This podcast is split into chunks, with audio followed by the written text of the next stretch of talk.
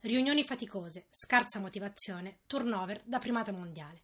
Se anche solo una delle frasi descrive il vostro posto di lavoro, sappiatelo, potrebbe esserci un problema di leadership aziendale.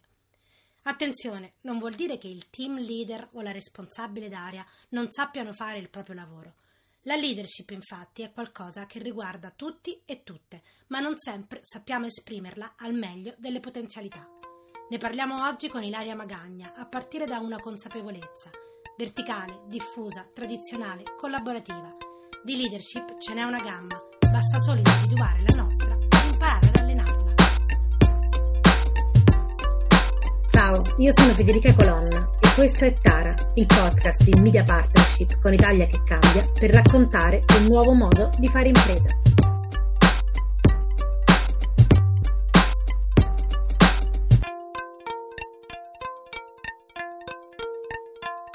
Lavoro da oltre 15 anni come consulente di comunicazione. Ho frequentato team e incontrato leader di ogni sorta, empatiche, gentili, arroganti, felici dell'etichetta piazzata fuori la porta dell'ufficio.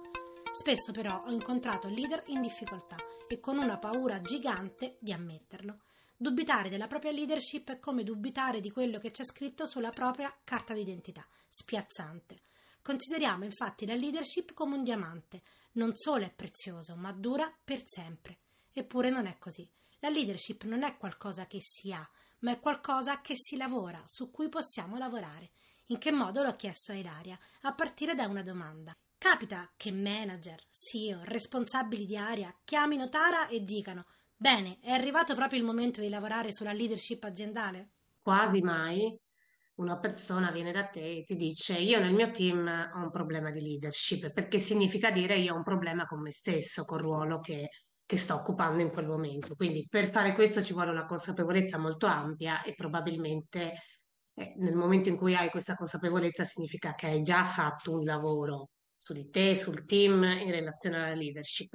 Di solito un imprenditore, un team leader, eh, un HR manager viene perché eh, ha un problema col gruppo, quindi il problema è fuori, un problema col team, che di solito ha a che fare con un problema di collaborazione piuttosto che un conflitto, un problema con le riunioni, quindi un problema di processo, eh, piuttosto che mh, delle persone che sono scarsamente motivate o scarsamente proattive. Ecco, eh, tendenzialmente chi arriva alla facilitazione eh, arriva chiedendo questo.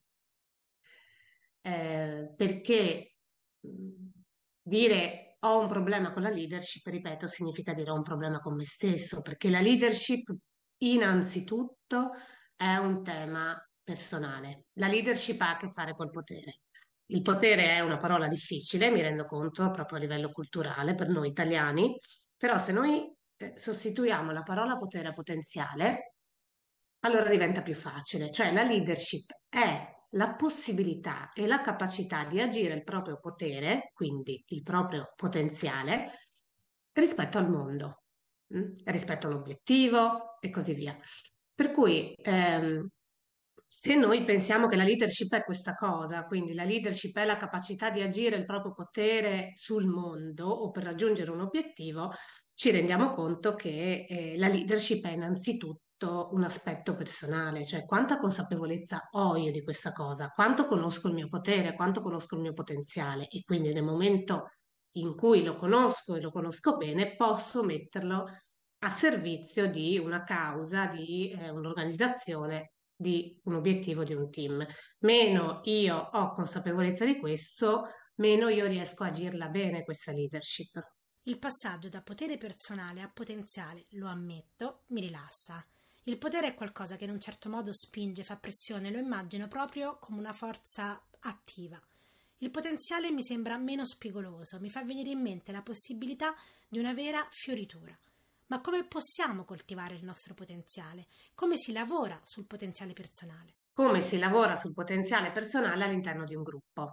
Perché come facilitatrice eh, io difficilmente lavoro in una relazione uno a uno, mm, come invece di solito fa il coach. Nella eh, facilitazione si lavora sempre e comunque con il gruppo, anche se il tema è personale.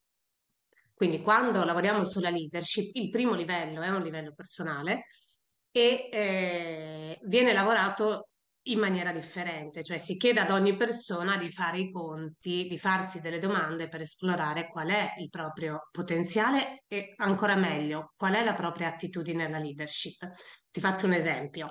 Eh, quando lavoriamo sul tema della leadership personale e quindi sul tema del potenziale, del potere personale, al di là del ruolo che tu hai in maniera formale all'interno di un gruppo, eh, di solito si usano gli archetipi. Questa è una tecnica che si usa, è un tipo di lavoro che si fa molto nel process work e mh, mm, si usano gli archetipi della leadership, cioè gli archetipi della leadership ci aiutano ad esplorare eh, l'attitudine che ciascuno di noi ha rispetto al tema del potere, rispetto alla capacità di agire il proprio potere nel mondo. Ci sono attitudini che hanno maggiormente a che fare con la cura, ci sono attitudini che hanno maggiormente a che fare con eh, l'azione, ci sono attitudini che hanno maggiormente a che fare col pensiero, con la capacità di, di, visione, per esempio, ci sono attitudini che hanno maggiormente a che fare con la capacità di organizzazione o di pianificazione. Ecco, tutti questi sono dei modelli di leadership che noi possiamo relazionare a degli archetipi.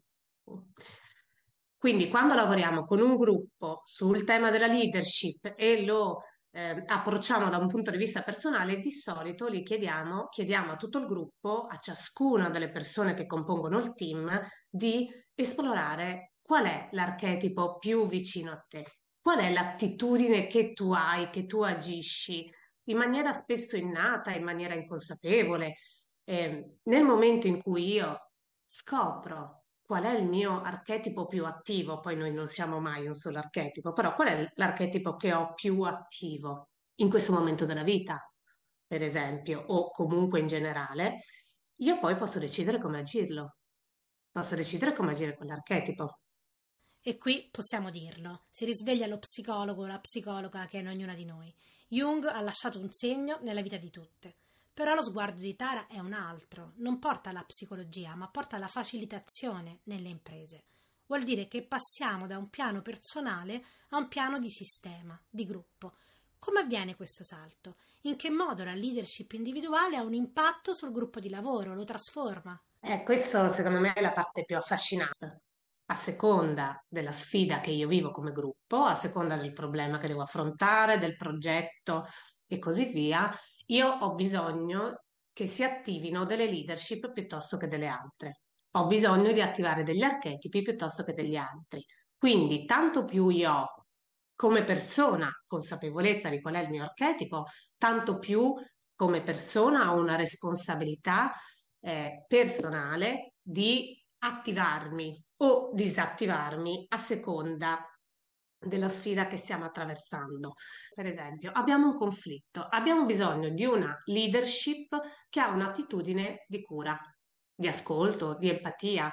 Allora, qual è la persona giusta da attivare, da eh, chiamare in causa, da ascoltare in un momento di tensione, per esempio, tra, eh, in un gruppo a livello di conflitto? Mm? Quindi, questo cosa significa? Che eh, il passaggio da fare eh, è da una leadership solo di ruolo, mh? Mm, quindi da un leader che è designato in quanto tale, a una leadership maggiormente diffusa, perché questo mi permette di affrontare meglio le sfide. Se torniamo al fatto che la leadership è agire il proprio potenziale, se in un gruppo c'è solo una persona che agisce il proprio potenziale, quel gruppo vale uno di potenziale. Se in un gruppo tutti in, differenti momenti possono agire il proprio potenziale a servizio del eh, affrontare una sfida, raggiungere uno scopo e così via, allora quel gruppo vale 10 potenziali, 12 potenziali, a seconda di quante persone siamo nel gruppo e così via, rispetto per esempio a, a tutta l'organizzazione. Quindi perché la leadership diffusa è così importante? Non solo perché in questo momento va molto di moda, è anche un po' naif, no? Volemo sebbene, facciamo la leadership diffusa, no, perché permette al mio gruppo di essere più potente, di avere più risposte, di avere più possibilità.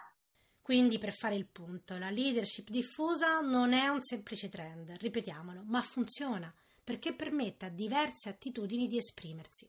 A seconda della sfida che affrontiamo, potremo aver bisogno di capacità di cura, di decisione, di visione o di competenze più operative. Ma nel concreto, nella pratica degli incontri di facilitazione, come si conduce il lavoro sugli archetipi? Che ricaduta ha operativa sulla vita dell'impresa? Quando lavoro col gruppo e passo da un livello individuale a un livello collettivo, io chiedo sempre con gli archetipi al gruppo di collocarsi. Ciascuna persona del gruppo si colloca in uno degli archetipi ed è immediatamente, visivamente chiaro se per esempio in quel gruppo manca un archetipo. E se manca un archetipo è molto interessante perché tu ti puoi chiedere, ok, cosa facciamo visto che ci manca un archetipo? Possiamo, per esempio, immaginare di mh, mm, assumere una persona o cercare una collaborazione o cercare una persona che abbia attivo quell'archetipo. Quindi in fase di recruiting, per esempio, o di onboarding, eh, io posso fare dei colloqui o posso eh, attivare un dialogo con la persona che vuole, che entrerà nel team per capire qual è la sua attitudine, quali sono le sue esperienze. Potrei fare banalmente di nuovo l'esercizio dell'archetipo con quella persona, per capire quindi non solo se le competenze che ha quella persona fanno al caso della mia organizzazione, del mio team, ma anche se l'attitudine alla leadership di quella persona fa al caso mio. Oppure, se non sto assumendo nessuno, posso chiedermi, ok, ho un vuoto in questo archetipo della leadership, cosa posso fare come team? Fare un corso di formazione oppure X, Y modi, poi ogni gruppo deve trovare il suo modo, però è interessante perché è una bella um, carta d'identità rispetto alla leadership di un gruppo. Questo nuovo modo di pensare la leadership nei team Cambia prima di tutto il modo in cui immaginiamo un leader. Forse non è più un condottiero di cui abbiamo capito potremmo aver bisogno, ma a volte non è nemmeno la persona che decide sempre tutto. Per le imprese che cambiano, quindi, chi è il buon leader? Che competenze ha? Un leader deve passare da essere un leader che sa a un leader che facilita. Cioè un buon leader all'interno di un gruppo dovrebbe non tanto sapere quello che bisogna fare per affrontare una sfida, ma dovrebbe facilitare, creare contesti perché il gruppo trovi le proprie risposte per favorire le relazioni, l'auto-organizzazione e la collaborazione. Quindi il leader non deve più sapere qual è la direzione giusta da prendere, ma il leader deve creare i contesti giusti affinché il gruppo decida e sappia e si organizzi in modo da prendere la direzione migliore. E quindi si passa da un leader focalizzato verso l'obiettivo a un leader focalizzato sì verso l'obiettivo, ma anche e soprattutto verso il processo. Non è più la persona singola, la propria idea geniale, la propria creatività, lo Steve Jobs di turno che ci permetterà di risolvere le sfide del contemporaneo, ma le relazioni che si creano tra le persone, le idee che si mettono in relazione tra le persone, quindi diventa fondamentale, lo strumento principale per affrontare la complessità oggi è la collaborazione, imparare a collaborare. Per quello un leader dovrebbe dare gli strumenti al proprio team per collaborare, cioè deve dare gli strumenti, il leader, prima dicevamo, no? è un creatore di contesti, cioè è un creatore di contesti in cui le relazioni che avvengono dentro questi contesti siano generative, generative di idee, generative di possibilità, generative di soluzioni. Per cui il leader oggi appunto non deve più sapere, non deve più dare risposte, ma deve dare strumenti per poter eh, collaborare e mettersi in relazione in maniera costruttiva e quindi trovare la risposta alla sfida. Va bene, lo abbiamo capito, il cambiamento è epocale ma proprio come tutte le grandi cose ha bisogno di piccoli passi per essere attuato. Proviamo allora a trasformare la leadership nelle nostre imprese attraverso un'attività da fare domani mattina. Da dove cominciamo?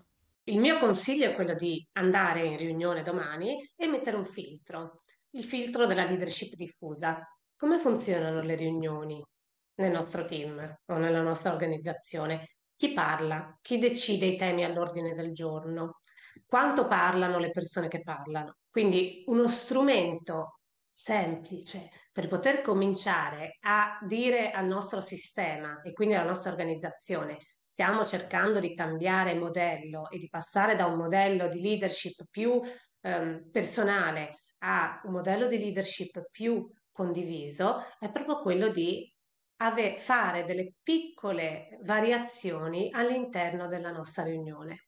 Per esempio, ehm, condividere l'ODG prima di una riunione è uno strumento di leadership diffusa perché permette a tutte le persone intanto di sapere che cosa dobbiamo andare a fare e soprattutto di eventualmente integrare quello di G con dei temi per le persone importanti. Il fatto di dire questo tema per me è importante, lo voglio trattare in quella riunione, è un'azione di leadership.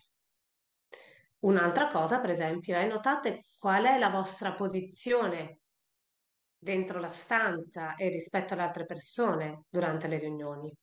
Cioè c'è una scrivania dove è seduta una persona, di solito la persona che parla e tutti gli altri che ascoltano. Siete intorno a un tavolo, siete seduti in maniera molto informale sui divanetti della, del, del vostro ufficio piuttosto che siete in cerchio. Ecco, le posizioni che noi assumiamo quando facciamo una riunione denotano come viviamo la leadership. Quindi, per esempio, decidere, anche solo decidere ehm, senza cambiare nulla, però di, da domani mattina di fare una riunione in cerchio invece che in modalità frontale, già quello cambia piano piano, manda un messaggio diverso al sistema, manda un messaggio diverso alle persone, agisce in profondità e cambia piano piano la cultura e l'approccio che abbiamo eh, rispetto alla leadership nella nostra azienda.